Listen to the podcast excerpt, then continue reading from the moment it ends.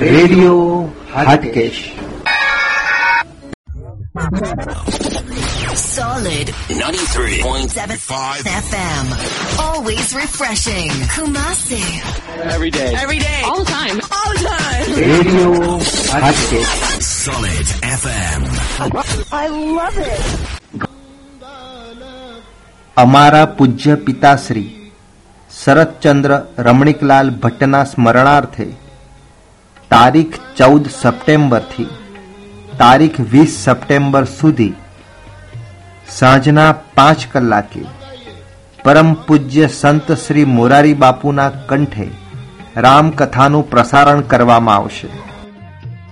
આ રામકથા સાંભળવા માટે ગૂગલ ઉપર radio Hatkesh nine three point seven five FM લખીને સર્ચ કરવાથી આ રામકથા સાંભળી શકાશે. તેમ છતાં પણ રામકથા સાંભળવામાં કોઈ તકલીફ હોય તો radio હાટકેસ્ટનો phone number nine three seven five nine six three six nine zero ઉપર સંપર્ક કરવો. તો પ્રસ્તુત છે, પરમ પૂજ્ય રાષ્ટ્રીય સંત શ્રી મોરારી બાપુના કંઠે રામકથા. આ રામકથા એ ખૂબ જ શ્રેષ્ઠ અને ખૂબ જ સુંદર શૈલીમાં ઘણા બધા દ્રષ્ટાંતો સાથે રજૂ કરવામાં આવેલી સૌથી વધુ લોકપ્રિય થયેલી રામકથા છે. તો આવો આપણે પણ શ્રી રામના ગુણગાનમાં અને ભક્તિ રસમાં તરબોળ થઈએ. વર્ણાનામર્થસંગાનામ रसानाम् छन्दसामपि।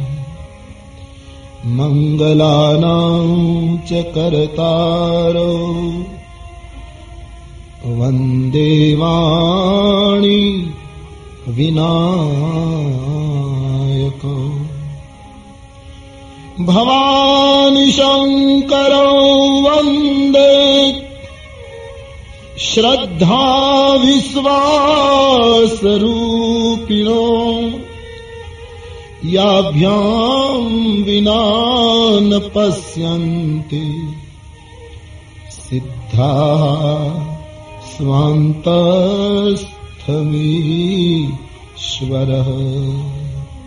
वर्णानामर्थसङ्घा। रसानाम् છંદ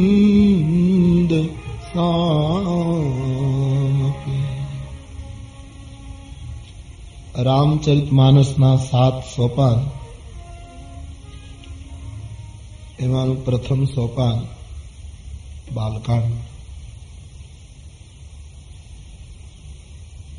ગોસ્વામીજીએ રામાયણના સાત કાંડને એક ઉપમા આપી છે કે સાત સોપાન એ શું છે?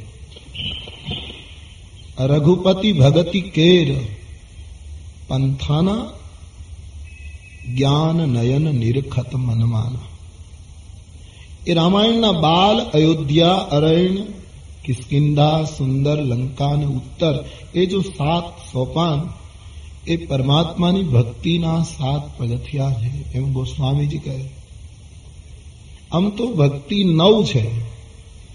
માનસકાર રામાયણના કાંડ સાત આપીને ભક્તિના સાત પગથિયા બતાવે.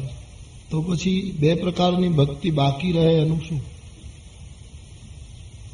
પણ ગોસ્વામીજીના દર્શન પ્રમાણે એમ લાગે છે કે સાત કાંડના માધ્યમથી હું ને તમે સાત ભક્તિના સોપાન ચડી જઈએ, પછીની છેલ્લી જે બે ભક્તિ છે, એની મેળા એ ચરિતાર્થ થાય શ્રવણમ કીર્તનમ વિષ્ણુ સ્મરણમ પાદ સેવનમ અર્ચનમ વંદનમ દાસ્યમ દાસ્યમ સુધી ભક્તિમાં જો પહોંચી જવાય ક્રમશઃ, તો સખ્યમ આત્મનિવેદનમ. સખ્ય ભક્તિ અને આત્મનિવેદન ભક્તિ એ પછી અનુગ્રહ સાધ્ય બને. એટલે સાત પગથિયા આ દ્વારા જો આપણે ચડી શકીએ, તો પછી બે ભક્તિ તુરંત પ્રાપ્ત થતી હોય છે. તો આઈએ હમ આરંભ કરે બાલકાંડ છે. બાલકાંડનો આરંભ વર્ણ શબ્દથી કર્યો છે. શરૂઆત જ ગોસ્વામીજીની ક્રાંતિકારી. ગોસ્વામીજીને એમ લાગ્યું છે કે કાલે ભવિષ્યમાં એવી તકલીફ ઊભી થાય કે રામાયણ ઉપર એમ કહે લોકો કે બ્રાહ્મણોનો જ અધિકાર, ક્ષત્રિયો એમ કહે કે અમારા કુળમાં જન્મ્યા એટલે અમારો જ અધિકાર. વૈશ્યો એમ કહે કે અમે ખર્ચ કરીને મોટા મોટા આયોજનો કરીએ એટલે અમારો જ અધિકાર. શુદ્રો કદાચ એમ કહે છે કે ભગવાન અમારી સાથે કુટિયામાં રહ્યા હતા તો અમારો અધિકાર વર્ણાશ્રમની તકરાર કાલે રામચરિત માનસ ઉપર પેદા ન થાય. એટલા માટે એક જબરદસ્ત નિર્ણય આપતા ગોસ્વામીજીએ કથાનો આરંભ વર્ણથી કર્યો. રામાયણનો આદિ શબ્દ છે વર્ણ, માનસનો. અને અંતિમ શબ્દ છે માનવાહા, માનવ. એટલે વર્ણ અને માનવ આ બે શબ્દોની વચ્ચે પૂરું રામચરિત માનસ મૂક્યું છે. યાની રામાયણનો કોઈ વર્ણ હોય તો તે માનવ છે. પછી એ ગમે તે વર્ણનો. માનવ હોવો જોઈએ. અરે પશુ સુધી, અસુરો સુધી આ આ ગ્રંથને લઈ ગયા છે ગોસ્વામીજી તો માનવ માત્ર, રામાયણનો કોઈ વર્ણ હોય તો તે માનવ છે. કારણ કે રામાયણના નાયક રાત પર બ્રહ્મ ભગવાન રામ શ્રી મુખથી બોલ્યા છે. જાતિ પાતિ કુલ धर्म बढ़ाई, जाति पाति कुल। भगवान का श्रीमुख का निर्णय है। मुझे कोई वर्ण में रुचि नहीं। शबरी में जात पात वर्ण को मान्यता नहीं देता। खुद बोले हैं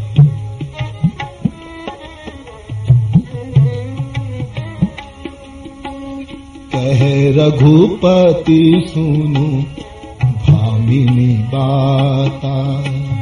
कह रघुपति सुनु भामिनी बाता। कह रघुपति सुनु भामिनी बाता। कह रघुपति सुनु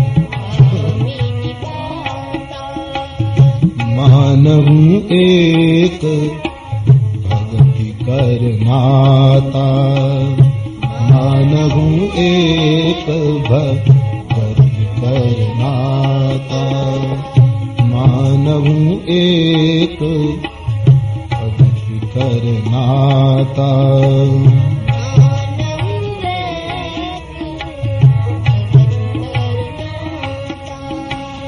नवधा भगति कहो तो ही पाही।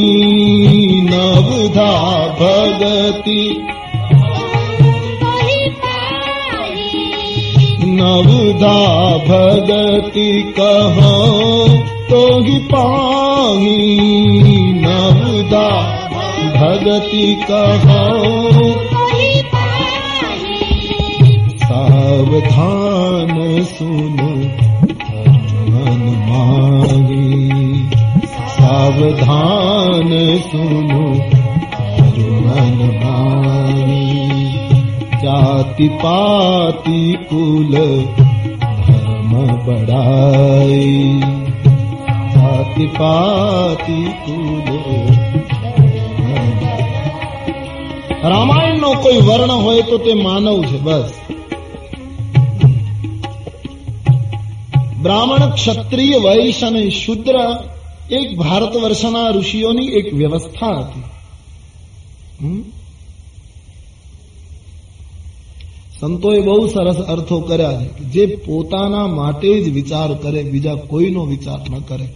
એ માણસ આ જગતમાં શુદ્ર કેવલ પોતા માટે વિચાર એ માણસ શુદ્ર છે. પોતા સહિત પોતાના કુટુંબ અને પોતાની જ્ઞાતિ માટે વિચાર કરે. એ માણસ વૈશ્ય છે. જે પોતાથી થોડોક આગળ ગયો. પોતાનું કુટુંબ, પોતાનો સમાજ, જ્ઞાતિ, એનો વિચાર કરે. પણ એના કરતા આગળ જઈ સમગ્ર રાષ્ટ્રનો વિચાર કરે ક્ષત્રિય. એક એક રાષ્ટ્રનો નાગરિક સુખી થવો જોઈએ. એક ક્ષત્રિય અને સમગ્ર વિશ્વનો વિચાર કરે એ આ દેશનો બ્રાહ્મણ છે. એટલે રામાયણ એવા માનવને પ્રધાનતા આપે છે. રામાયણનું સૂત્ર છે, જય જીવ. આ દેશમાં આપણે જન્મ્યા છીએ જય હિન્દ થવું જોઈએ, જય ભારત બોલવું જોઈએ. એમાંથી આપણે આગળ ગયા, જય જગત. પણ ગોસ્વામીજીનું એક સૂત્ર છે, વર્ષો પહેલા, જય જીવ. કહી જય જીવ શીસ તીન નાય. તો વર્ણાશ્રમની તકરાર પેદા ન થાય એટલે આરંભ વર્ણ શબ્દથી કર્યો છે. અથવા તો ઉપનિષદોનો અવર્ણ ઈશ્વર રામ અવતારમાં માનવ બનીને વર્ણિત થયો. એટલા માટે વર્ણથી આરંભ કર્યો છે. શરૂઆતના મંત્રમાં ગણેશજી અને સરસ્વતીજીની સ્તુતિ કરી તમામ મંગળના કરતા, વિઘ્નના હરતા એવા બંનેના ચરણમાં પ્રણામ કર્યા છે. શિવ અને પાર્વતીની સ્તુતિ કરતા બહુ સુંદર વિચાર આપ્યો છે ગોસ્વામીજીએ કે શિવ એ વિશ્વાસ છે, પાર્વતી એ શ્રદ્ધા છે. ભવાની શંકરો વંદે, શ્રદ્ધા વિશ્વાસ રૂપિણો. શ્રદ્ધા અને વિશ્વાસના પ્રતીક સમા શિવ અને પાર્વતીને હું વંદન કરું છું કે જેના વગર યોગીઓને હૃદયમાં બેઠેલો ઈશ્વર યોગીઓને પણ દેખાતો નથી શ્રદ્ધા અને વિશ્વાસ વગર. શ્રદ્ધા અને વિશ્વાસ વ્યક્તિના જીવનમાં જોડાય તો જ કોઈ પણ કાર્ય સિદ્ધ થાય. રામાયણમાં આગળ પ્રસંગ આવશે ત્યારે આપણે વિસ્તાર કરીશું. દક્ષએ યજ્ઞ કર્યો. એમાં એમણે શંકરજીને બોલાવ્યા નહીં. પાર્વતીએ તો સાંભળ્યું, સતી એક મારા પિતાને ત્યાં યજ્ઞ છે એટલે પોતે ગયા. પણ શિવજી નથી ગયા.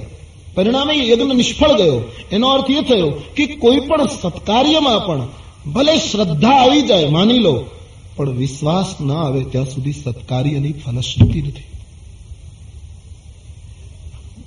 આગમન નામ બોલાવીએ, ન બોલાવીએ, માની લો, થોડીક વધારે શ્રદ્ધા આવી ગઈ. સત્કાર્યમાં સાધનામાં. પણ જો વિશ્વાસ ના આવે, સાધનામાં કે સત્કાર્યમાં, તો કાર્યની ફલશ્રુતિ નથી. એટલે શ્રદ્ધા અને વિશ્વાસના પ્રતીક સમાન ઘનીભૂત સ્વરૂપ શિવ અને પાર્વતીની ગોસ્વામીજીએ વંદના કરી. ભગવાન શંકર તો ત્રિભુવનના ગુરુ છે. સમગ્ર વિશ્વના ગુરુ છે. એમ કહીને શંકરજીને ત્રિભુવન ગુરુ તરીકે પ્રણામ કર્યા. વાલ્મીકીજીની વંદના કરી, હનુમાનજી મહારાજની વંદના કરી. સંસારને ઉત્પન્ન પાલનને લઈ કરનાર આદ્ય અંબા ભગવતી સીતાજીની સ્તુતિ કરી. પરાત પર બ્રહ્મ રાઘવેન્દ્રની સ્તુતિ કરી. અને ગ્રંથનો મૂળ હેતુ બતાવતા ગોસ્વામીજી એમ કહ્યું કે સેંકડો રામાયણો આ દેશમાં સર્જાયા, લખાયા. હું એક વિશે, એક વધારે રામાયણની રચના કરી રહ્યો છું. એની પાછળ બીજો કોઈ હેતુ નથી. કોઈની સાથે મતભેદ નથી. વેદ, પુરાણ, શાસ્ત્ર, ઉપનિષદ બધાની સંમતિ વાળો આ ગ્રંથ હું તૈયાર કરું છું. અને એ બધાની પાછળનો હેતુ છે કેવલ સ્વાંત સુખાય. મારા અંતઃકરણને સુખ પ્રાપ્ત થાય એટલા માટે આ ગ્રંથની રચના કરું છું. ગોસ્વામીજીના ગ્રંથની પાછળના ત્રણ હેતુ છે. એક તો સ્વાંત સુખાય તુલસી, રઘુનાથ ગાથા, ભાષા નિબંધ મતિમંજુલ માત નવતી. બીજો હેતુ એમણે કહ્યો છે કે મારી વાણીને પવિત્ર કરવા માટે આ ગ્રંથ કહું છું. અને ત્રીજો હેતુ કયો છે, જગતને નહીં, મનુષ્યોને નહીં, મારા મનને બોધ થાય એટલા માટે આ કથા કહું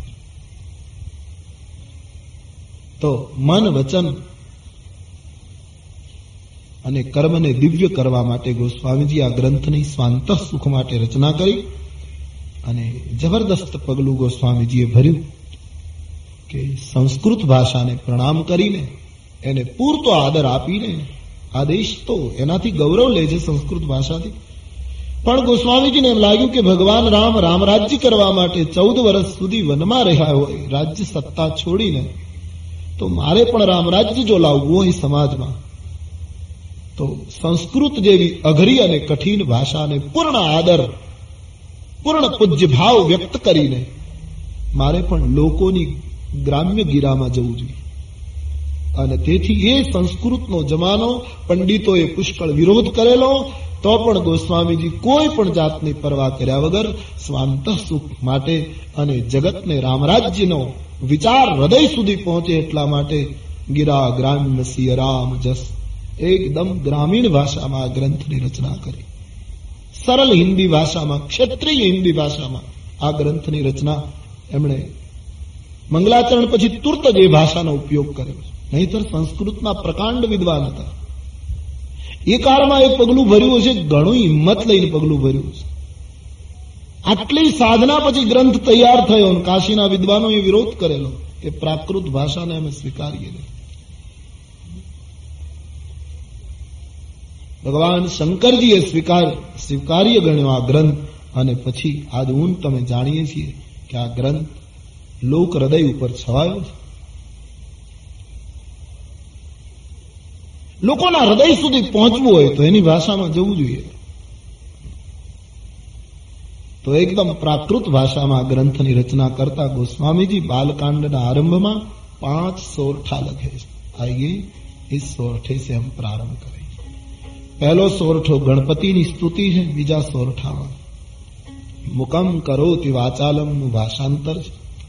ત્રીજા સોરઠામાં લક્ષ્મીનારાયણની વંદના છે, ચોથા સોરઠામાં શિવ પાર્વતીની સ્તુતિ, પાંચમા સોરઠામાં ગુરુ વંદના છે, પ્રથમ સોરઠ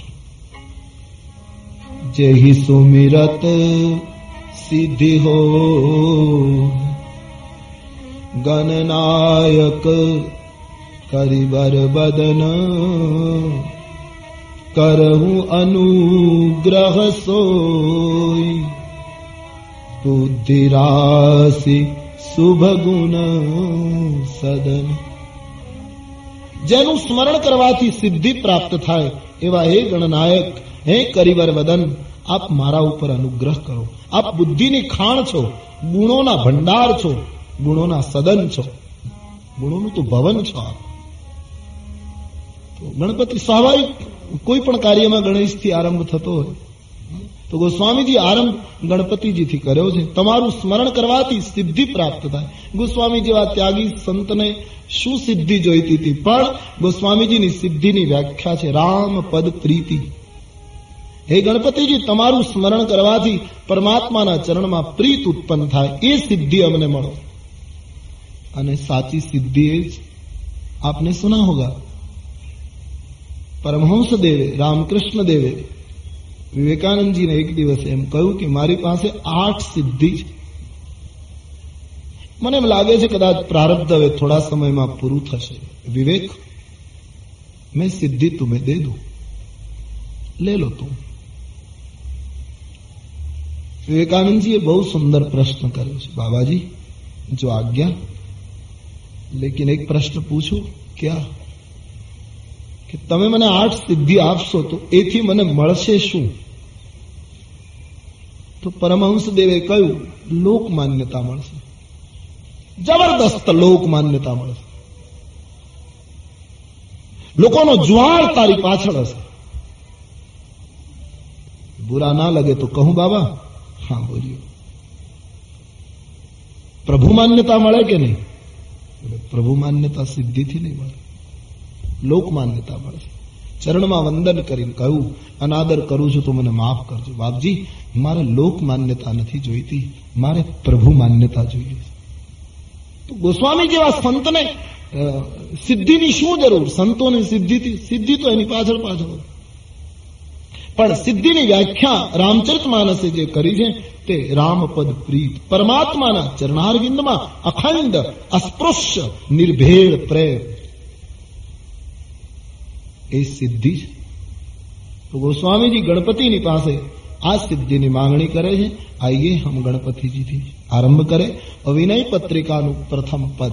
ગોસ્વામીજીનો એક મોટો, બીજો એટલો જ મહત્વનો ગ્રંથ, અવિનય પત્રિકા એનું પહેલું પદ ગોસ્વામીજી ગણપતિ સ્તુતિથી કરે.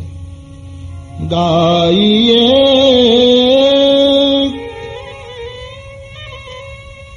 ગણપતિ जगवन्दन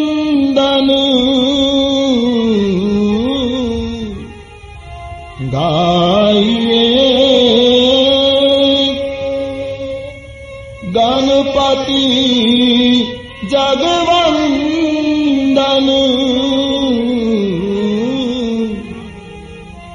शङ्कर सुवन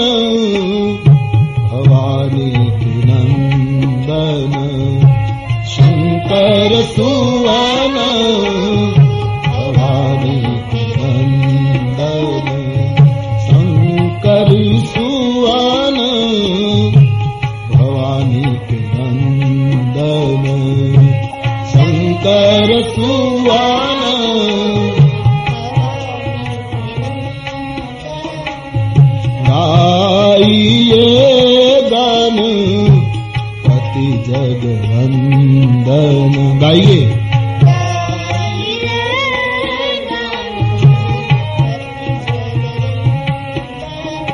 સવારે એની બપોરના કથાના આરંભમાં એટલા માટે કહ્યું કે આ નદીની સાથે સાથે ગતિ કરવાની અને ગતિ કરવી હોય તો ગાવું પડશે.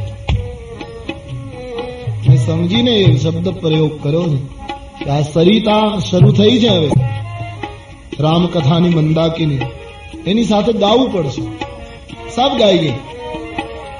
ગાઈએ ગન અતિ જગવંદન ગાઈએ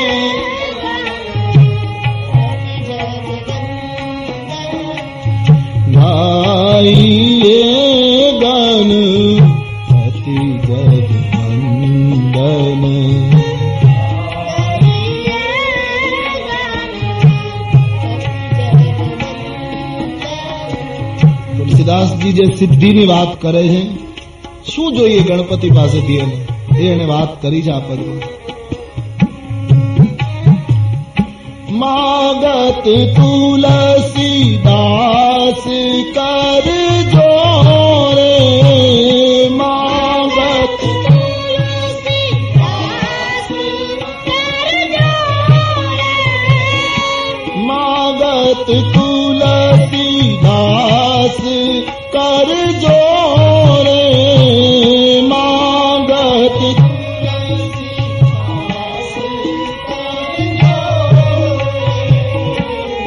सहू राम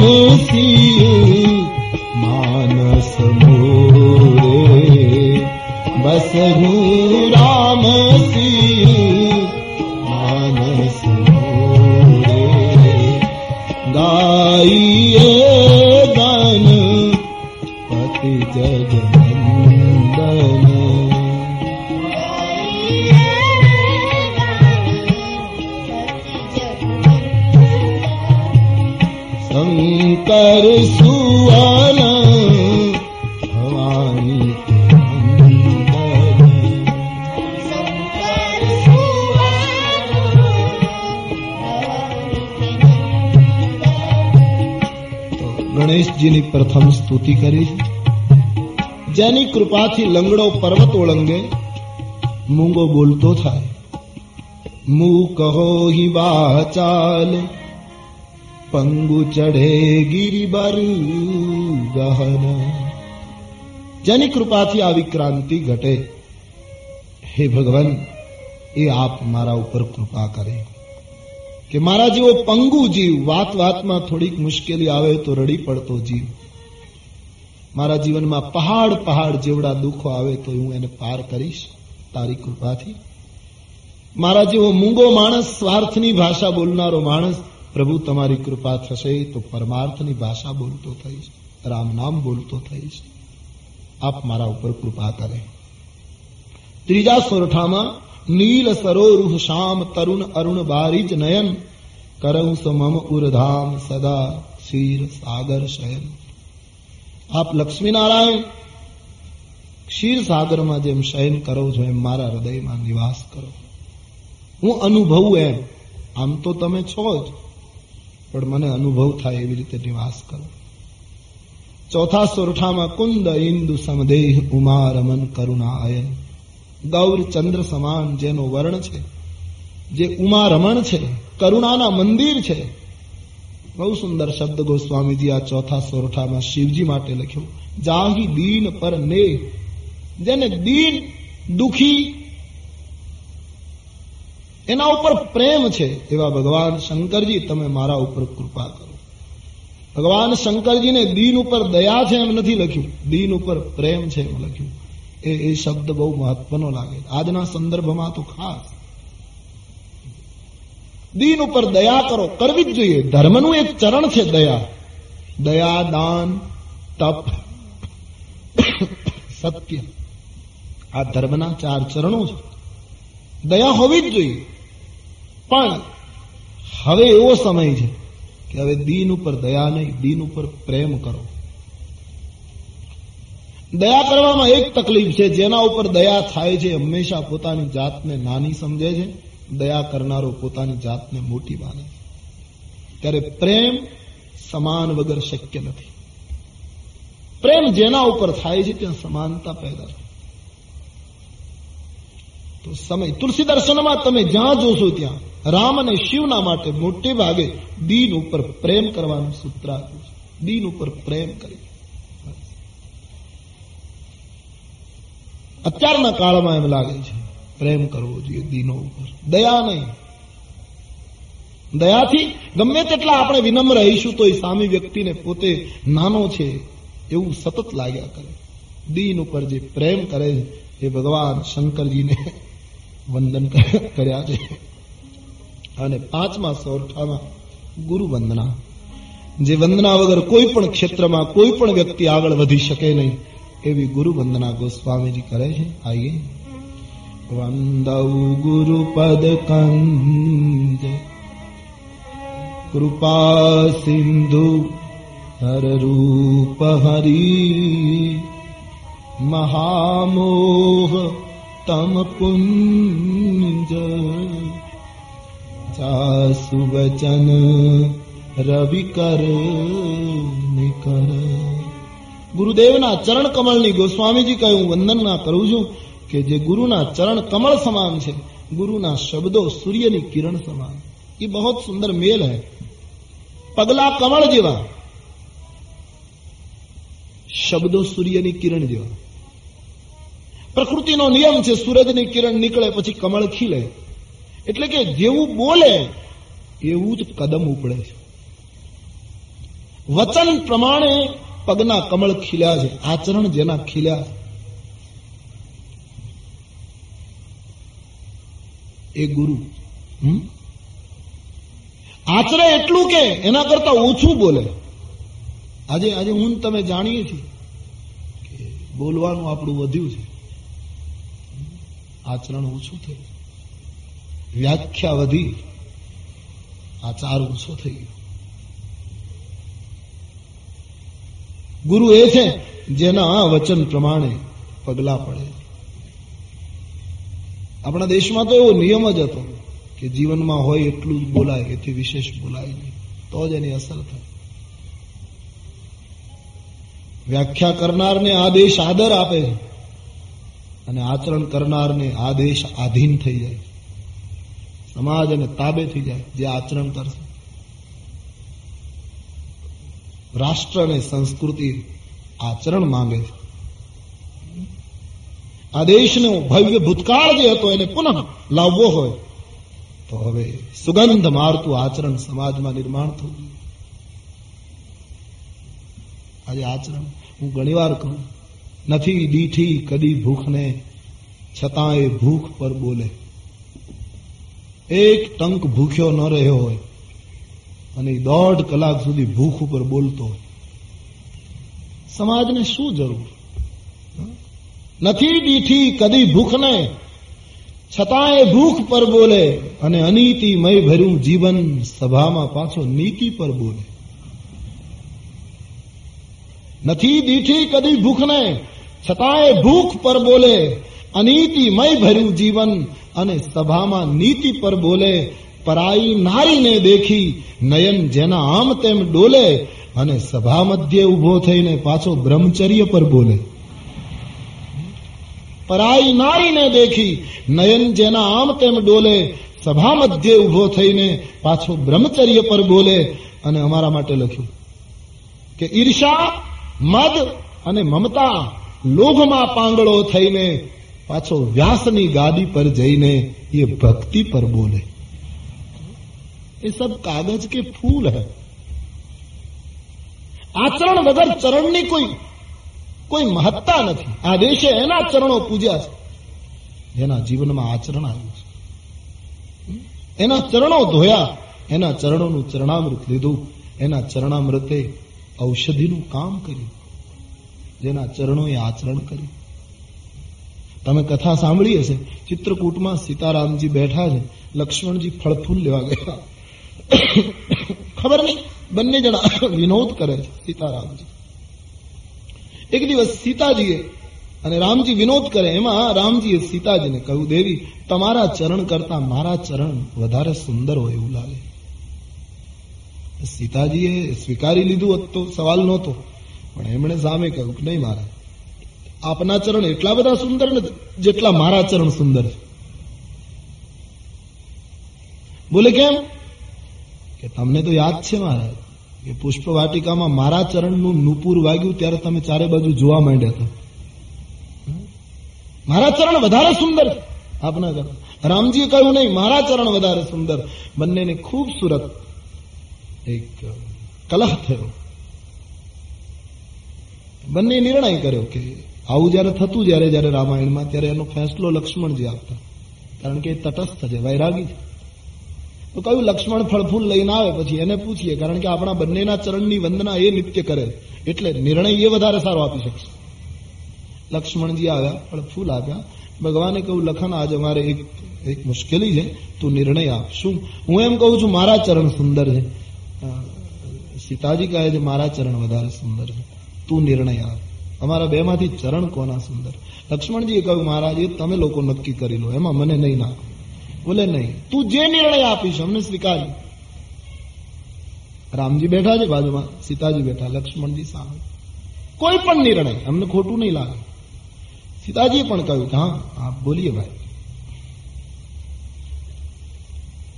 બડા સુંદર નિર્ણય, લખન કા.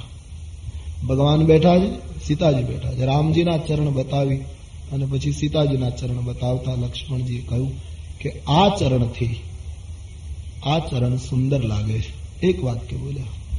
આ ચરણથી આ ચરણ સુંદર લાગે. એટલે સીતાજીને ન્યાય મળી ગયો ને? કે રામના ચરણથી સીતાજીના ચરણ સુંદર. આ ચરણથી આ ચરણ સુંદર લાગે. સીતાજી ખુશ. બડા, ઠીક આપને, યોગ્ય ન્યાયથી ભગવાને કહ્યું, લખન. બોલે, હા, આ ચરણથી આ ચરણ સુંદર લાગે. પણ સીતાજીને સ્પષ્ટતા કરતા લક્ષ્મણજીએ કહ્યું કે, માં, અર્થ બરાબર સમજો. આ ચરણથી આ ચરણ સુંદર. આ છે એટલે આ સુંદર છે. આ ન હોય તો આનું કઈ? આ ચરણથી આ ચરણ સુંદર લાગે નહીતર આ ચરણની કોઈ કિંમત નહીં. રામજી પણ ખુશ.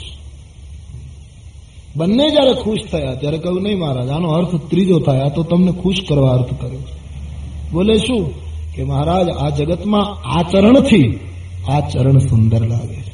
જેનું આચરણ દિવ્ય છે એના ચરણો પૂજાય. આચરણ દેખો રામનું. અદભુત. તો આ દેશની વંદના એના ચરણો તરફ વહી છે, જેણે આચરણ કર્યું છે.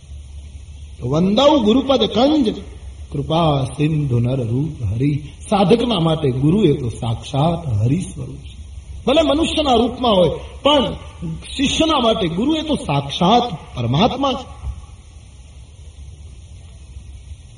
શિષ્યના મોહરૂપી અંધકારને જે હરી લે છે એવા ગુરુદેવના ચરણારવિંદમાં ગોસ્વામીજી પ્રણામ કરે આઈએ આપણે પણ रामायण पहली चौपाई लिए पहला अपने अपने गुरु महाराज को एक बार भाव और श्रद्धा के साथ प्रणाम करें गुरुर्ब्रह्मा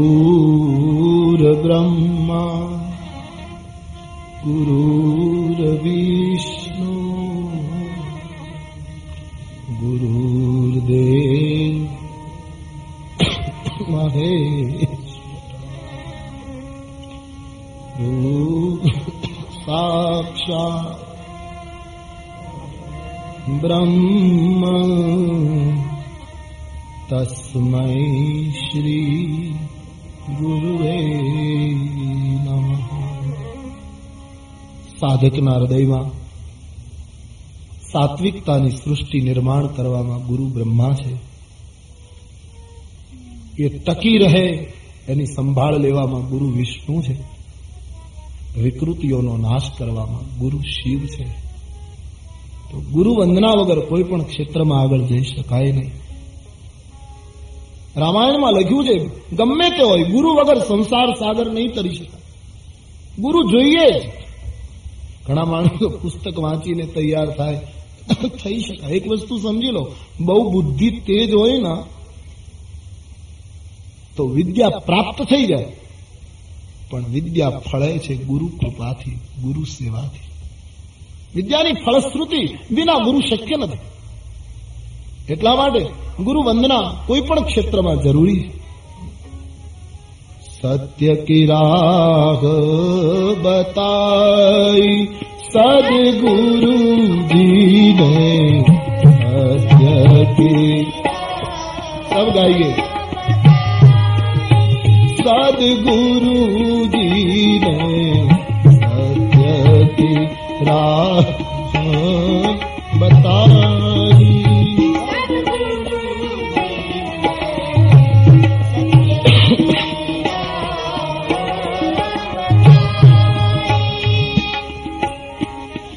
ஒரு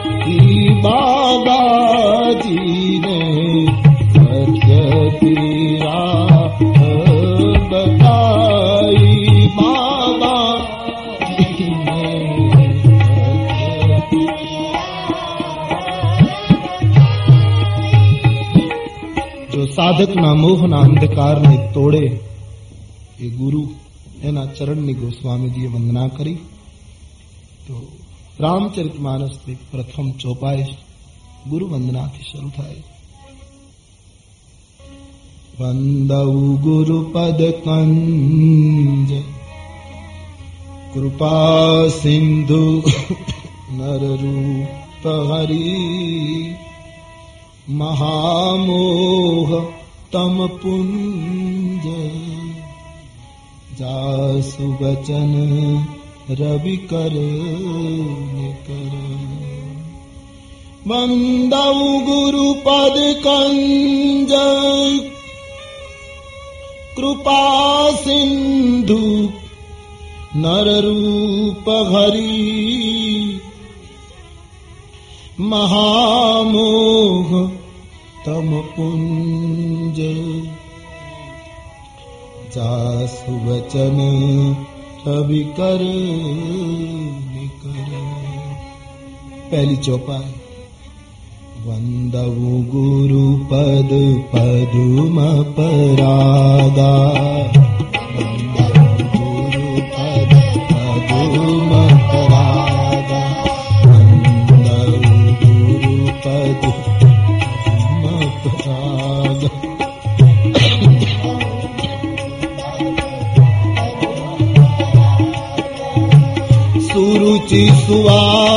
सरस अनुरागा सुुचि सुवास। सुरुचि सुवास सरस अनुरागा सुचि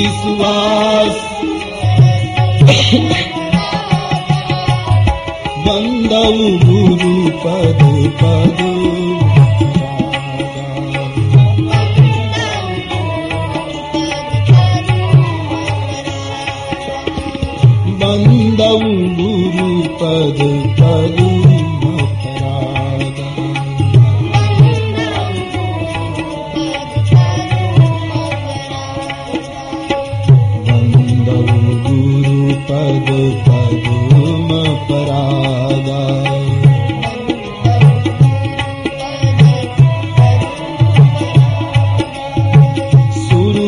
सुवास सरस अनुरागा।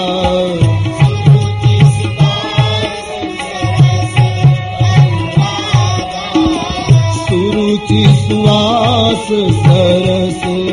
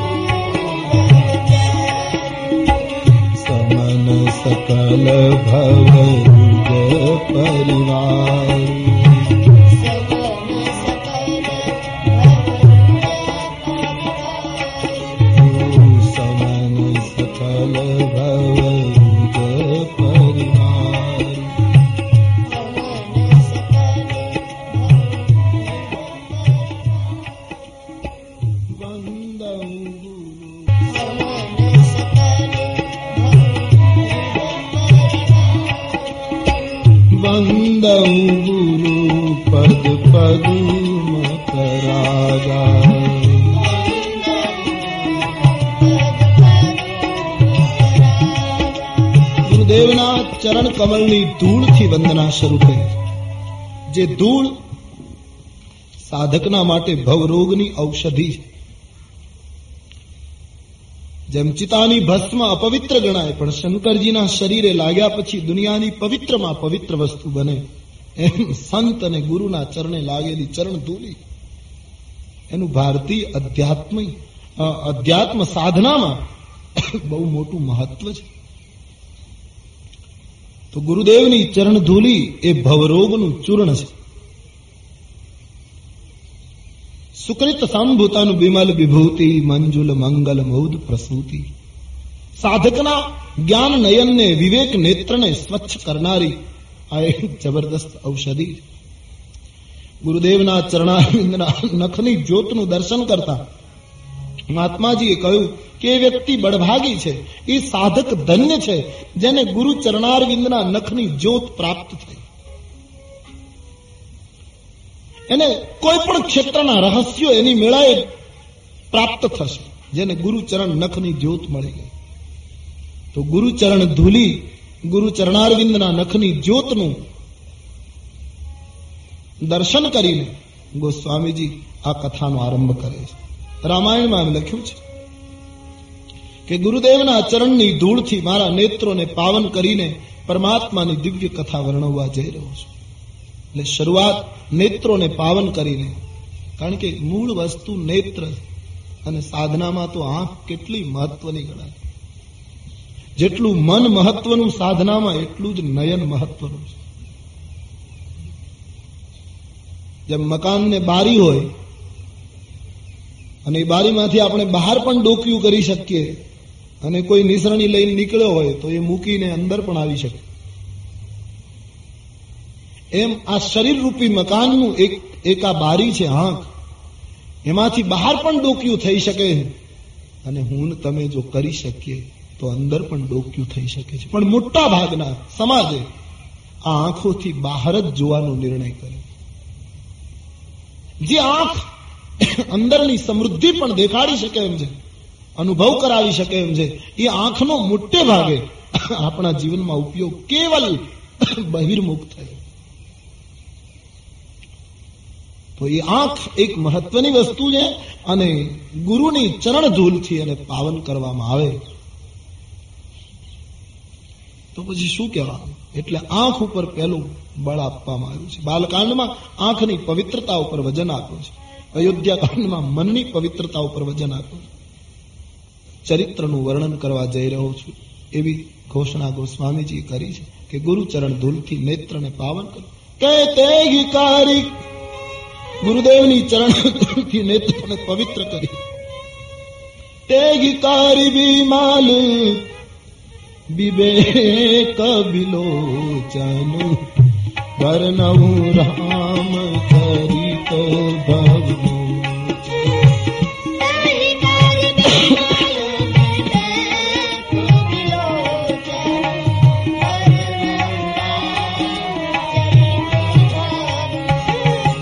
अब तेगी कारी बीमाल विवेक विलोचन बरनऊ राम चरित भवमोचन तेगी कारी बीमाल विवेक विलोचन बरनऊ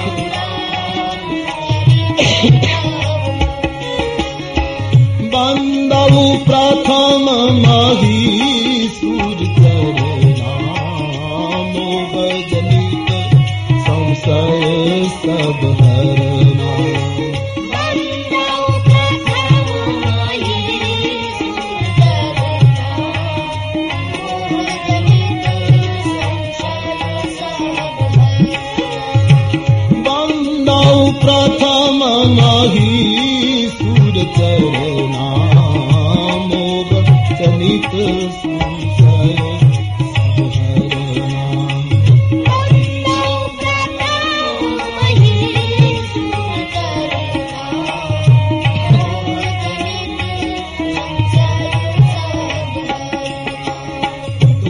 ચરણ ધૂલથી મારા નેત્રોને પવિત્ર કરીને પછી રામકથા કહેવા જઈ રહ્યો છું. જાહેરાત એવી છે કે નેત્રો પવિત્ર કરીને, હવે હું રામાયણની કથા કહું, એવી ચોખવટ કરી. પણ રામાયણની કથા કહી નહીં. આખું વંદના પ્રકરણ ઉપાડ્યું બ્રાહ્મણોને વંદના, સાધુઓને વંદના, સંત સમાજને વંદના, આમ શરૂઆત કરી. બોલ્યા હતા, ગોસ્વામીજી, કે હવે હું રામાયણ કહીશ. તે કરી બિમલ વિવેક બિલોચન. હું રામચરિત ભવમોચન. પણ શરૂઆત જુદી કરી. કારણ કે ગોસ્વામીજીના કાબુની વાત ન રહી. આંખ પવિત્ર થાય, પછી વંદન જ આવે. જ્યાં સુધી મારીને તમારી આંખમાં તકલીફ છે, ત્યાં સુધી આપણે બીજાને પ્રણામ કરી શકતા નથી. જપ કરીએ, તપ કરીએ, ધ્યાન કરીએ, યજ્ઞ કરીએ, અનુષ્ઠાન કરીએ, જે કઈ હું તમે નિત્ય કે કોઈ વિશેષ પ્રસંગે કરતા હોઈએ તે આપણે આપણી સાધનાને ફળ આવ્યું કે કેમ? અથવા તો ફળ આવવાની તૈયારી છે કે કેમ? એ જોવું હોય તો બીજા પાસે પ્રમાણપત્ર નહીં માંગવું. આપણને જે મળે એ બધાને પ્રણામ કરવાની ઈચ્છા થાય છે. જો આવો ભાવ ભીતર ઉઠે તો સમજવાનું સાધનાને ફળ આવવાની તૈયારી. બધાને વંદન કરવાનો ભાવ જાગે? બધા વંદનીય લાગે અને એ આંખ પવિત્ર ન થાય ત્યાં સુધી શક્ય નથી. નથી નમી શકાતું. આપણા પગે કોઈ, કોઈનો હાથ અડે એના પહેલા આપણું હૈયું એના પગે અડી જવું જોઈએ. આવો ભાવ જ્યારે પ્રત્યેકમાં સકલ લોકમાં, જે નરસિંહ મહેતાની પ્રસિદ્ધ વાત છે. આખું જગત કેટલા તંદુરસ્ત માણસો હશે આપણા સમાજના કે જેને આખું વિશ્વ વંદનીય બન્યું છે. શું શાંતિ અને કેટલી પ્રસન્નતા એ લોકોના હૃદયમાં ભરી હશે જેને આખું જગત વંદન કરવા સકલ લોકમાં સહુને વંદે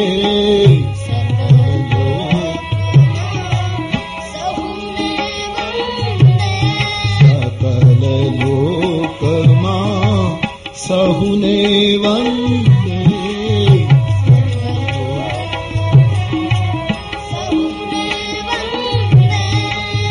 निन्दान करे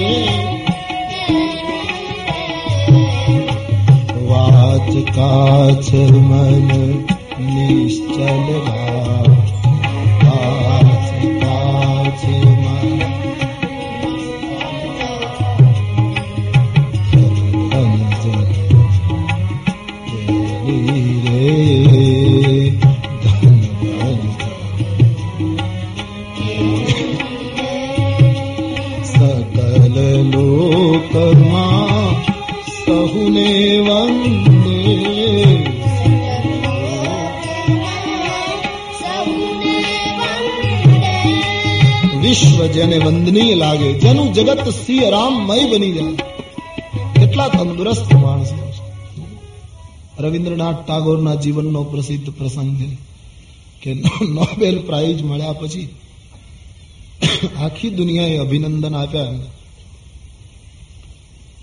પણ પાડોશી અભિનંદન ના પાડોશીને બહુ તકલીફ હોય. કારણ કે કોઈ પણ વ્યક્તિને ઓળખવા માટે બિલકુલ નજીકથી પણ નથી ઓળખી શકાતું, બહુ દૂરીથી પણ નથી ઓળખી શકાતું. એના માટે એક નિશ્ચિત થયેલું અંતર હોય છે.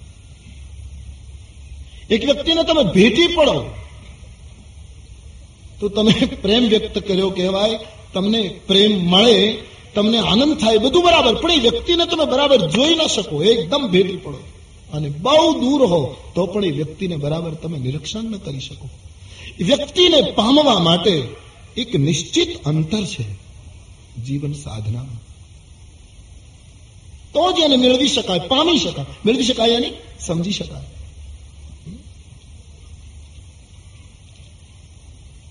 તો પાડોશી તો એકદમ નજીક હોય ને, એટલે એને તકલીફ હોય. તો એ આવે, બધા લોકો રવિન્દ્રનાથ બેઠા હોય ત્યારે બધા મળવા આવે, તો પેલો આવે, પણ જોયા જ કરે, કઈ બોલે નહીં. પરિણામ એ આવ્યું કે રવિન્દ્રનાથને પણ એના તરફ પેલું થયા કરે કે આખી બધા પગે લાગે, આને તકલીફ શું છે? આ મને કેમ પગે નથી લાગતું? બસ સતત એ પાડોશી ઉપર એની પેલી રહ્યા કરે. બહુ અશાંત થયા છે. એક દિવસ વહેલી સવારે સમુદ્રને કિનારે ફરે છે. સૂર્યોદય થયો. ભગવાન ભાસ્કરના કિરણો એ આખા સમુદ્રને આલોકિત કરે કવિ હૃદય છે. પૂરા સમુદ્ર ઉપર સૂર્ય છવાયા છે, પણ સૂરજની એ જ કિરણો, એ જ વિરાટ સમુદ્ર ઉપર પણ લહેરાયો. અને એ જ તત્વ સમુદ્રની વેળ જતી રહેલી. પછી ખાબોચિયામાં પાણી હતું, ત્યાં પણ સૂરજ એટલો જ કિરણો ફેંકતો હતો. રવિન્દ્રનાથને એમ થયું કે ભગવાન સૂર્ય જો ભેદ ન કરતો હોય, એને ખાબોચ્યું અને સાગર સમાન હોય, તો મારા મગજમાં એવો ભેદ કેમ રહે એ પાડોશી પગે ના લાગે તો કઈ નહીં, હું લાગુ, પણ સંબંધ તો ચાલુ થઈ જાય. આ શું કામ તાણમાં જીવવું? આવી માનસિક તાણમાં જીવવું શું કામ? એ બાજુમાં તો રહેવાનો જ છે. એ ન લાગે તો હું લાગી નહીં. આ હરકત? બડા પ્યારા નિર્ણય. સીધા સમુદ્ર તટથી પાડોશીને ઘરે પાડોશી ચાય પીતો હતો પાડોશીના પગમાં રવિન્દ્રનાથ ટાગોર પડી ગયા पाड़ोशी आंख में आंसू आ गया गुरुदेव ये आप क्या कर रहे हैं एकदम उठा अरे प्रभु ये आपने क्या कर दिया પણ પાડોશી એક વાક્ય બહુ સરસ બોલ્યો એક વાત કહું ગુરુદેવ શું હવે નોબેલ પ્રાઇઝ મેળવી બરાબર છે જ્યાં સુધી આટલી દ્રષ્ટિ ન પહેલી થાય, એક એક વ્યક્તિ કેટલી બહુ બહુ સમજદારી જોઈએ, બહુ સ્મરણ જોઈએ, બહુ જીવનને ક્રમશઃ ઊંચે લઈ જવું પડે. ત્યારે બધા વંદનીય લાગશે. અને જ્યાં સુધી બધા વંદનીય ન લાગે, શાસ્ત્રમાં જ ઈશ્વર દેખાય, મંદિરમાં જ ઈશ્વર દેખાય. અને બીજામાં ન દેખાય, ત્યાં સુધી તો હું ને તમે દંભમાં અને મોટી મૂઢતામાં જીવીએ છીએ.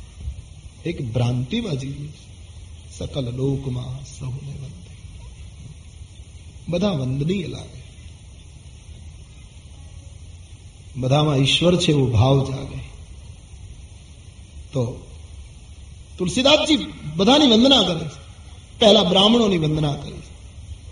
વૈદિક સંસ્કૃતિના જે રક્ષકો છે, આચાર્યો છે એ બ્રાહ્મણોના ચરણારવિંદમાં ગોસ્વામીજીએ પ્રણામ જે સમગ્ર વિશ્વના કલ્યાણનો વિચાર કરે, સાધના કરીને, એવા વિપ્ર વૃંદને વંદન કરે.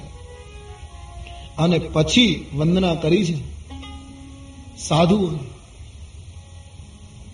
સાધુ ચરિત, શુભ સરીસ કપાસુ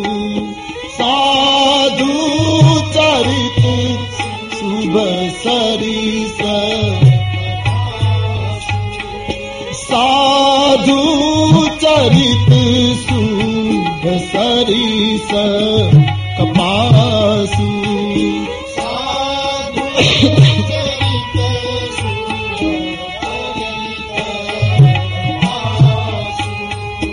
નિરાશા બિસદ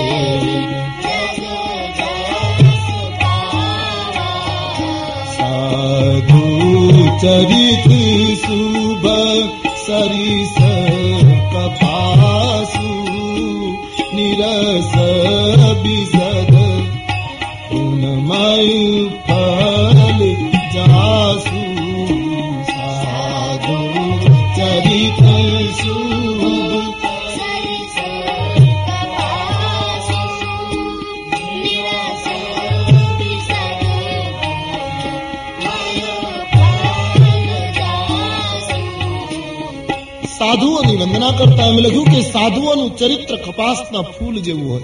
કપાસને કોઈ રંગ નહીં, કોઈ રસ નહીં, કોઈ વિશિષ્ટ આગ્રહ નહીં. કપાસનું ફૂલ ચૂંટાય, કપાસિયાથી જુદું પડે, પીંજાય, તાર બને, કાપડ બને અને કાપડ બન્યા પછી બીજાને ઢાંકવાનું કામ કરે એમ સાધુઓનું જીવન બીજાના છિદ્રોને છુપાવવાનું કામ કરે. જે બીજાને ઢાંકે, બીજાના છિદ્રોને ઢાંકે બીજાના માટે જે પોતાનું સમગ્ર જીવન જીવે, એ સાધુ ચરિત્ર મહાપુરુષોની વંદના કરે અને પછી તમામ સંત વૃંદની વંદના કરે. વ્યક્તિગત સાધુ ચરિત્રની વંદના કરે, પછી આવા સાધુ ચરિત્રો જ્યાં ભેગા થતા હોય એ સમગ્ર સંત વૃંદની વંદના કરતા ગોસ્વામીજી બડી પ્યારી ઉપમા માનસ ને દી. બાબાજી લિખતે હૈ મુદા રાજ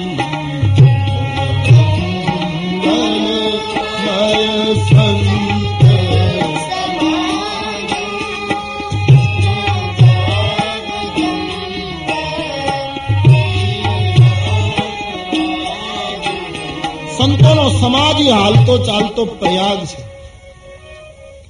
પ્રયાગમાં જેમ ગંગા યમુના અને સરસ્વતીનો સંગમ, એમ સંતો જ્યાં એકત્રિત થાય, એમાં ભક્તિની ગંગા, કર્મની યમુના અને બ્રહ્મ વિદ્યાની સરસ્વતી મળતી હોય. પોતાના નિજ ધર્મ ઉપર અટલ વિશ્વાસ એ રૂપી અક્ષય વટ હોય. હરિહરની ચર્ચા એ રૂપી બેની હોય. એ હાલતો ચાલતો જંગમ પ્રયાગ છે, ભારતનો સંત સમાજ. પેલા પ્રયાગમાં જઈએ તો પાપ ચોક્કસ ધોવાય. પણ જીવન મૂળમાંથી ફરતું નથી. પાછું માણસ પાપ શરૂ કરે. વળી એમ વિચારે એક વર્ષ દિવસ પછી વળી પાછા જી આવશે. પાપ ધોવાનું જરૂર ત્રિવેણી કામ કરે, પણ આમૂલ પરિવર્તન જીવનનું નથી કરી શકતી. આમૂલ પરિવર્તન સંત પ્રયાગ કરે. સંતના પ્રયાગમાં જેણે સ્નાન કર્યું, એનું જીવન મૂળથી ફરશે. કેટલાય માણસો સંત સંગથી તર્યા છે. અને જગતની દુર્લભ વસ્તુ ધર્મગ્રંથોએ બતાવી છે. સંત સંગ. નિમિષદંડ ભરી એક ઉબારા એક ક્ષણ, એક ઘડી પણ થાય, તો ઘણું ઘણી ક્રાંતિ કરી શકે સંતનો સંગ. તો ગોસ્વામીજી સંતની વંદના કરતા લખે છે, જે સંત પ્રયાગમાં સ્નાન કરશે, એનું જીવન કાગડા જેવું હશે, કોયલ જેવું ટહુકા કરતું થશે. બગલા જેવું જીવન હશે એ ક્ષીર નીર જુદા કરતો વિવેકી હંસ બનશે. સંત પ્રયાગમાં ડૂબકી મારવાથી. અને ગોસ્વામીજીએ તો એમ કહ્યું કે જગતમાં જેટલી ઊંચાઈ છે, જેને જ્યારે જે રીતે મળી છે, એ બધાની પાછળ સંતના સંગે કામ. સૌ જાનબ સત્સંગ પ્રભાવ. સત્સંગથી જ ઊંચાઈ પ્રાપ્ત થઈ. તો સત્સંગનો મહિમા રામાયણમાં ખૂબ બતાવ્યો. રામાયણ સંત મહિમાનો ગ્રંથ છે. પરમાત્મા કરતા પણ સંત મહિમા ઊંચો બતાવ્યો છે. તુલસીદાસજીએ સંતના બે સ્વભાવોની અહીંયા જાહેરાત કરી છે. પહેલી વસ્તુ સંત સમાન ચિત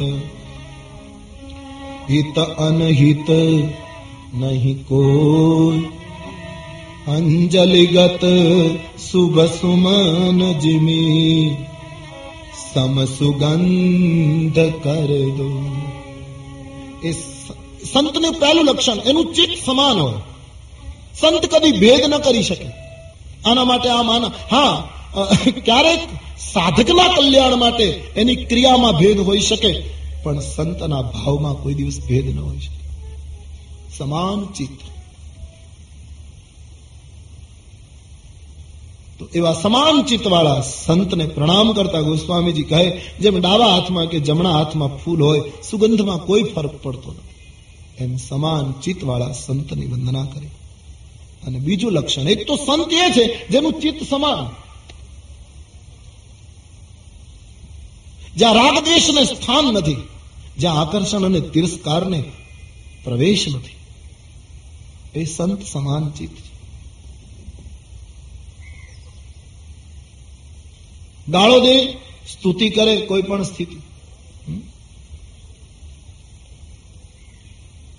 અને બીજું લક્ષણ, સંત સરળચિત જગત હિત, જાની સુભાવ સ્નેહુ, બાલ વિનય સની કરી કૃપા રામ ચરણ રતિ દેવ. સંતનો બીજો સ્વભાવ છે સરળ ચિત્ત. સંતનું ચિત્ત અતિ સરળ હોય.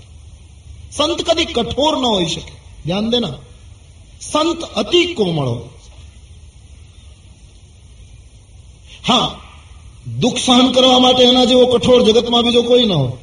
વેદના એના ઉપર આવે તો દુનિયા કોઈ સહાય ન શકે. એટલી વેદના એ સહી લે. બાકી બીજાના દુઃખ જોઈને, બીજાની વિપત્તિ જોઈને. એનું ચિત્ત અતિ સરળ સંતના ચિત્તમાં કઠોરતા શક્ય નથી ઘણા લોકો નથી કહેતા, ફલાણા સંતે ફલાણા ભાઈને શાપ આપ્યો, પછી એને બહુ તકલીફ થઈ. સંત કદી શાપ આપે જ નહીં. શાપ આપે સંત નહીં. સંત કેમ શાપ આપીશું સૌરાષ્ટ્રની પ્રસિદ્ધ કથા જુનાગઢના ભક્ત ભૂષણ નરસિંહ મહેતાને જેલમાં પૂર્યા, રામાંડલી કે ભગવાન તને હાથો હાથ હાર આપે તો જ હું માનું, નહીતર તારો શિરછેદ કરી નાખું. અને એ ઘટના ઘટી કાલનો ઇતિહાસ કે નરસિંહ મહેતાને ભગવાને હાર આપ્યો. દુનિયા દંગ રહી ગઈ. માંડલિક પગમાં પડ્યો કે, સંત, મારી ભૂલ થઈ ગઈ. મેં તમારી કસોટી કરવાનું. એક વસ્તુ સમજી લેજો. જગતની અંદર કોઈ દિવસ કોઈને માપવાનો પ્રયાસ ન કરશો, પામવાનો પ્રયાસ કરો. આજે કોઈ પણ વ્યક્તિ કોઈને માપવાની જ વાત કરે આ કેટલામાં? એને તું પામ. તું જેટલું પામી શકે એટલું અંદરથી લઈ લે. માપો નહીં, પામો. માપવામાં બધાની ફૂટપટ્ટી નાની પડશે. આપણે કોઈને માપી નહીં શકીએ. આયુષ્ય બહુ નાનું પામો. સબસે થોડા પામો.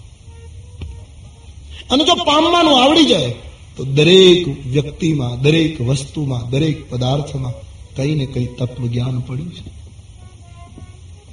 પણ આપણે તો માપવાની જ વાત કરી.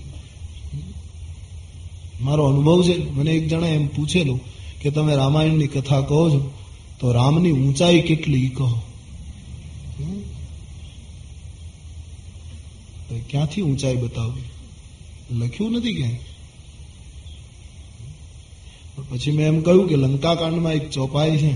રાવણની પત્ની મંદોદરી રામ માટે એવું બોલી છે કે પદ પાતાળ શીશ અજધામાં. રામના પગ પાતાળમાં છે અને મસ્તક બ્રહ્મલોકમાં છે. મેં ભાઈને કહ્યું, તમે માપીને પછી લખજો કેટલી ઊંચાઈ આવી. આ ઊંચાઈ છે માપો નહીં, પામો. હજી જ્યાં જોઈએ ત્યાં કોઈ પણ ક્ષેત્રમાં એવું દેખાય છે એટલે બસ માપે આ આટલામાં આટલામાં. અરે બીજાનું છોડ તું કેટલામાં? તું ક્યાં છે?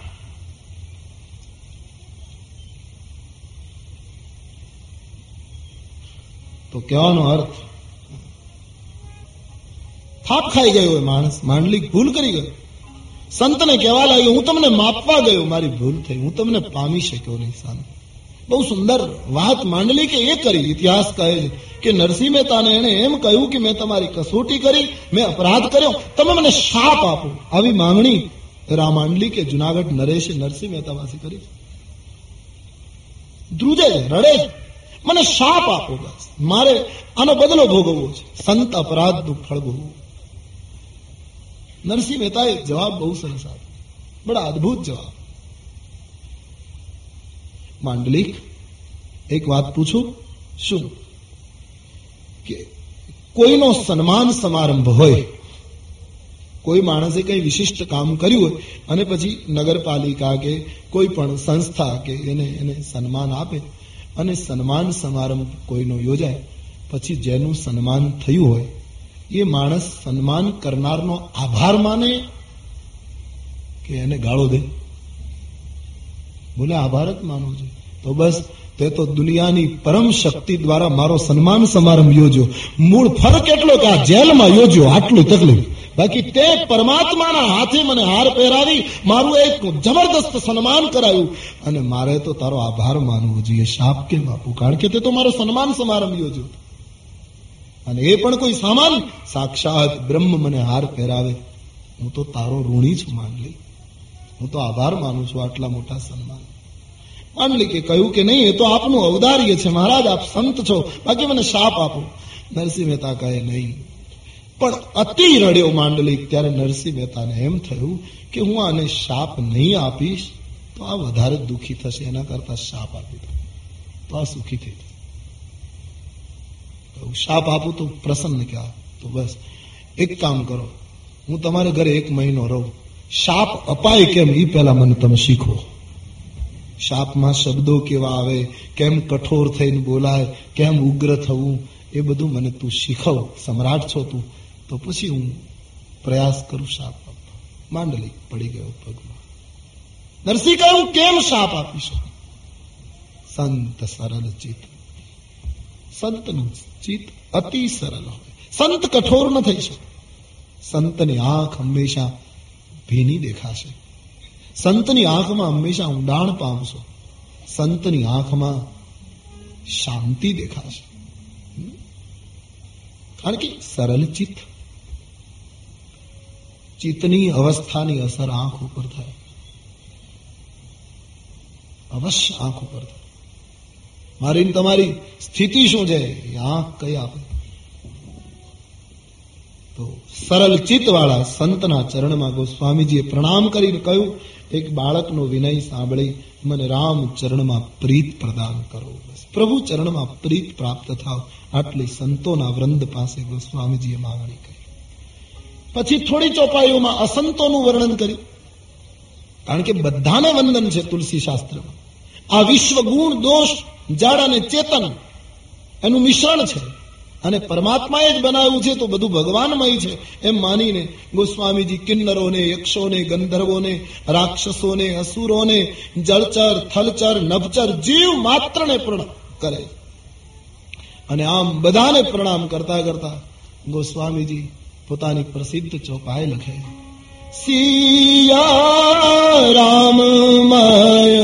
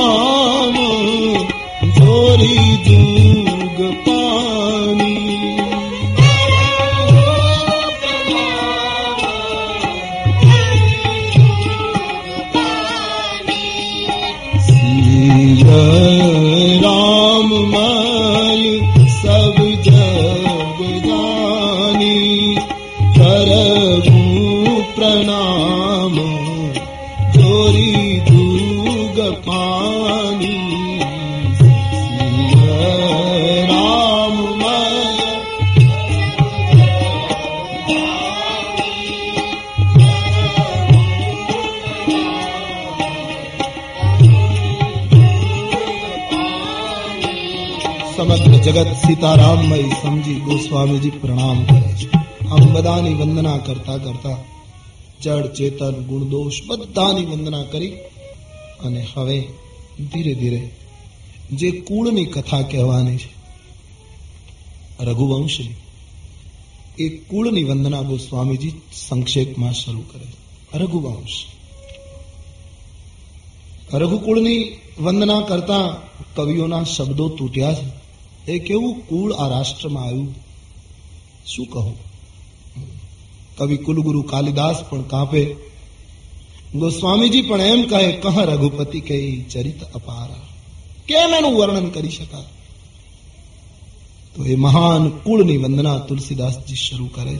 પણ આનંદની વાત એ કે રઘુકુળની તમામ વ્યક્તિઓ મહાન થઈ, છતાં તુલસીએ વંદનાનો આરંભ વ્યક્તિથી ન કરે. દશરથજીના કુળમાં રામજીમાં એટલે રઘુકુળની વંદના જરૂર કરવી છે. અવધપતિને પ્રણામ જરૂર કરવા. પણ પ્રારંભ વ્યક્તિથી ન કર્યા. આપણા દેશની સંસ્કૃતિ વ્યક્તિ પ્રધાન નહીં. આરંભ કેટલો સુંદર કર્યો છે. શ્રી અયોધ્યાથી પ્રણામનો આરંભ કર્યો છે. આ ભૂમિને પ્રણામ કર્યો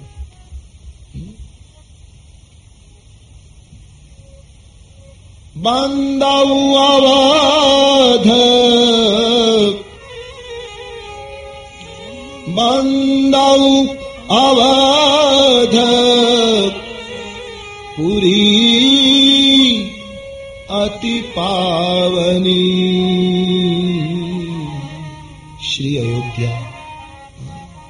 અવધનો અર્થ થાય છે જ્યાં કોઈનો વધ નથી. એનું નામ અવધ.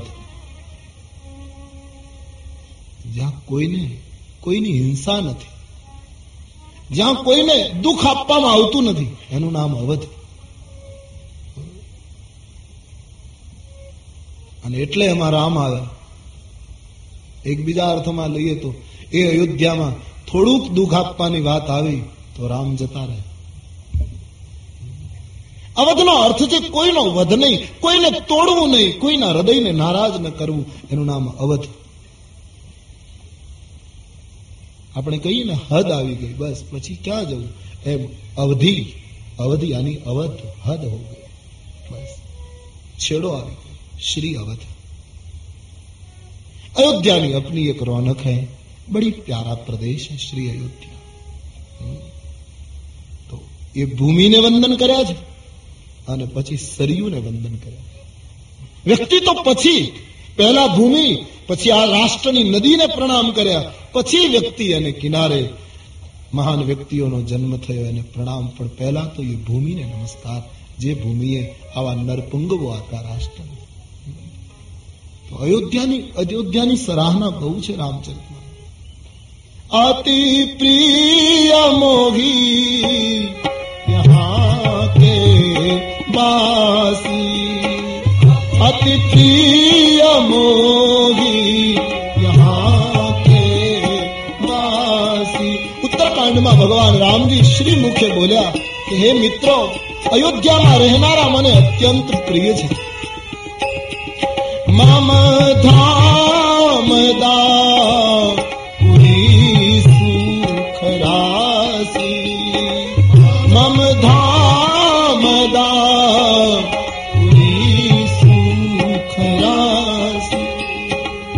મુક્તિની સરાહના પણ રામજીએ કરી છે શ્રી મુક્તિ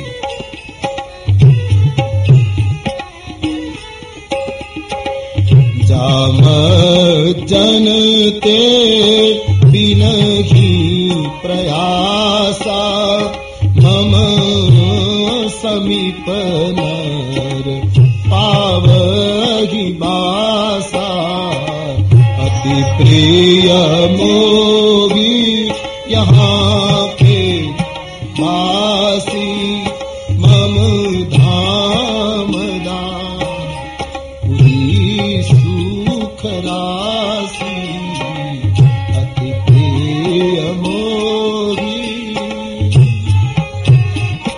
પ્યારા પ્રદેશ અવધ અને સરયુને ગોસ્વામીજીએ પ્રણામ કર્યા. રાષ્ટ્રને વંદન કર્યા. અને પછી રાજકુટુંબની વંદના શરૂ થઈ. પણ રાજકુટુંબમાં કેટલો ઉપનિષદોનો નિર્વાહ કર્યો. મહારાજ દશરથજીની વંદના પછી કરી. પણ પહેલી વંદના માં કૌશલ્યાની. વંદાઓ કૌશલ્યા દિશી પ્રાચી. એ ભગવતી કૌશલ્યાજીને મારા પ્રથમ પ્રણામ કે જેણે રામને જન્મ આપ્યો. માં કૌશલ્યા એટલે પૂર્વ દિશા, જે પૂર્વ દિશામાં રામચંદ્રનો ઉદય થયો, જેણે જગતને શીતળતા આપી, પ્રકાશ આપ્યો, શાંતિ આપી. તો એ માને પ્રણામ માતૃદેવો ભવ.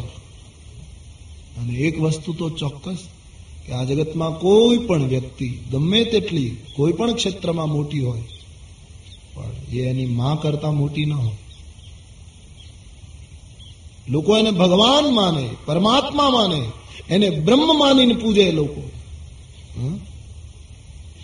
તો પણ એની માતા કરતા એ મોટી નથી. માં મોટી છે. અને તેથી આદેશના ઉપનિષદોએ કહ્યું, પહેલા માતાને પગેલા સ્વામીજી પ્રથમમાં કૌશલ્યાજીને પ્રણામ કરે. કઈ કઈ અને સુમિત્રામાને પ્રણામ કર્યા. દશરથ મહારાજને ઘણી રાણીઓ હતી. કેટલી રાણીઓ હતી એ ચર્ચાસ્પદ મુદ્દો રહ્યો. એટલે ગોસ્વામીજી એમાં નહીં પડતા એને એમ લખી નાખ્યું, દશરથ રાવ સહિત સબ રાણી. બધી રાણીઓને મહારાજા દશરથ સહિત મારા પ્રણામ. અને પછી અવધ નરેશની વંદના એક દોહામાં કરતા લખે છે બંદવ અવધ ભુવાલ સત્ય પ્રેમ જે રામ પર. અયોધ્યાના સમ્રાટને મારા નમસ્કાર. કારણ એ સમ્રાટ છે એટલે નહીં. એની પાસે પુષ્કળ ધન અને સમૃદ્ધિ છે એટલે નહીં. પણ સત્ય પ્રેમ જે રામ પર. જેને રામના ઉપર સાચો પ્રેમ છે. અને એ સાચો પ્રેમ એમણે ચરિતાર્થ કર્યો. બિછુરત દીન દયાલ પ્રિય તનુ તૃણ ઇવ પરિહરેવું.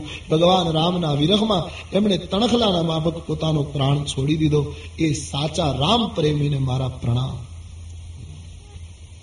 એ સમ્રાટ છે એટલે રામ ભજતો કોઢી ભલો.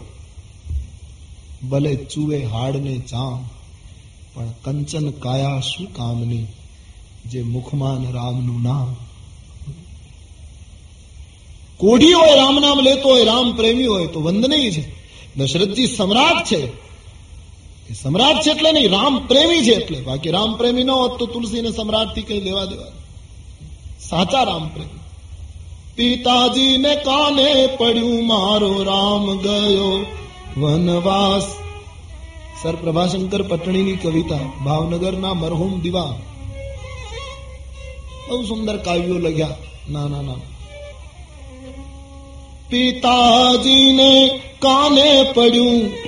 મારો રામ ગયો વનવાસ. દીદી મારો રામ ગયો.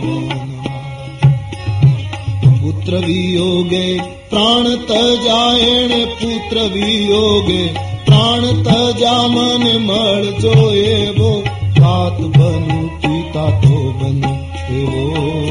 હતો રઘુનાથ ને જેવો એ બનુ પિતા તો બનુ. એ બનુ પિતા તો બનુ. હતો રઘુનાથ દેવો બનુ પિતા તો બનુ હતો રઘુનાથ બહુ સુંદર કાવ્ય લખ્યું? પિતા બનું તો આવો બનું, પત્ની બનું તો આવી બનું, પતિ બનું તો આવો બનું. આપણા પુરાણોના અને શાસ્ત્રોના પ્રસંગો લઈ લઈ ગુજરાતી કાવ્ય રચના બડી પ્યારી રચના. મગ મારી મૃગ મારી રામ મઢુલી આવાને ન મળે સીતા નાર ત્યાં તો ન મળે સીતા હે સીત હે સીત એમ પુકારે હે સીત હે સીત એમ પુકારે આંખમાં આંસુની ધાર બનુ પતિ તો બનુ એવો હતો સતી સીત ને જેવો બનુ પતિ તો બનુ એવો હતો સતી સીત ને જેવો હે બનુ પતિ તો બનુ એવો હતો સતી સીત ને જેવો બનુ પતિ તો બનુ એવો હતો સતી સીત ને તો પિતા તરીકે રામ ઉપરનો જેનો અથાગ પ્રેમ એને ચરિતાર્થ કર્યો મહારાજ દશરથજીએ, એ સાચા રામ પ્રેમી સમ્રાટ ચક્રવર્તીને પ્રણામ. આમ માતાઓ, પિતા આની વંદના કર્યા પછી બે ચોપાઈમાં માનસમાં સામા પક્ષની વંદના આવે છે, જનક પરિવાર તુલસીદાસજી એ પરિવારની પાત્રોને જુદા જુદા કરીને બહુ લંબાણ પૂર્વક વંદના ન કરી શક્યા. ખાલી બે ચોપાઈમાં બધું કહી દીધું. ગોસ્વામીજી એમ કહે છે બંદહુ પરિજન સહિત બંદહુ પરિજન જાગી રામ પદ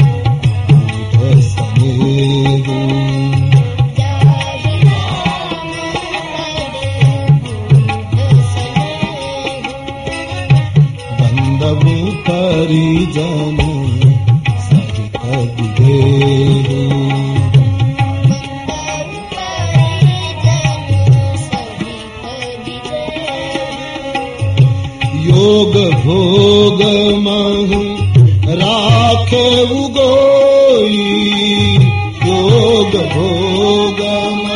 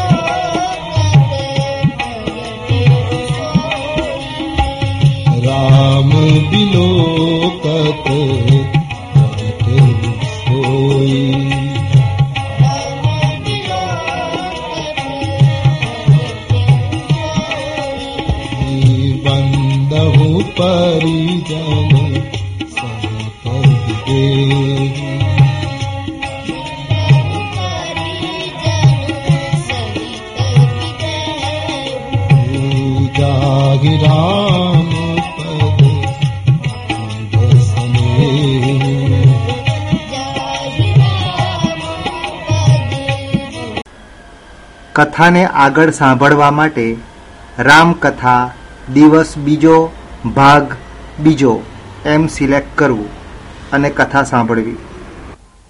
રેડિયો હાટકેશ સાંભળવામાં જો આપને તકલીફ પડતી હોય, તો radio હાટકેશનો phone number nine three seven five nine six three six nine zero ઉપર સંપર્ક અથવા વોટ્સઅપ કરી શકો છો.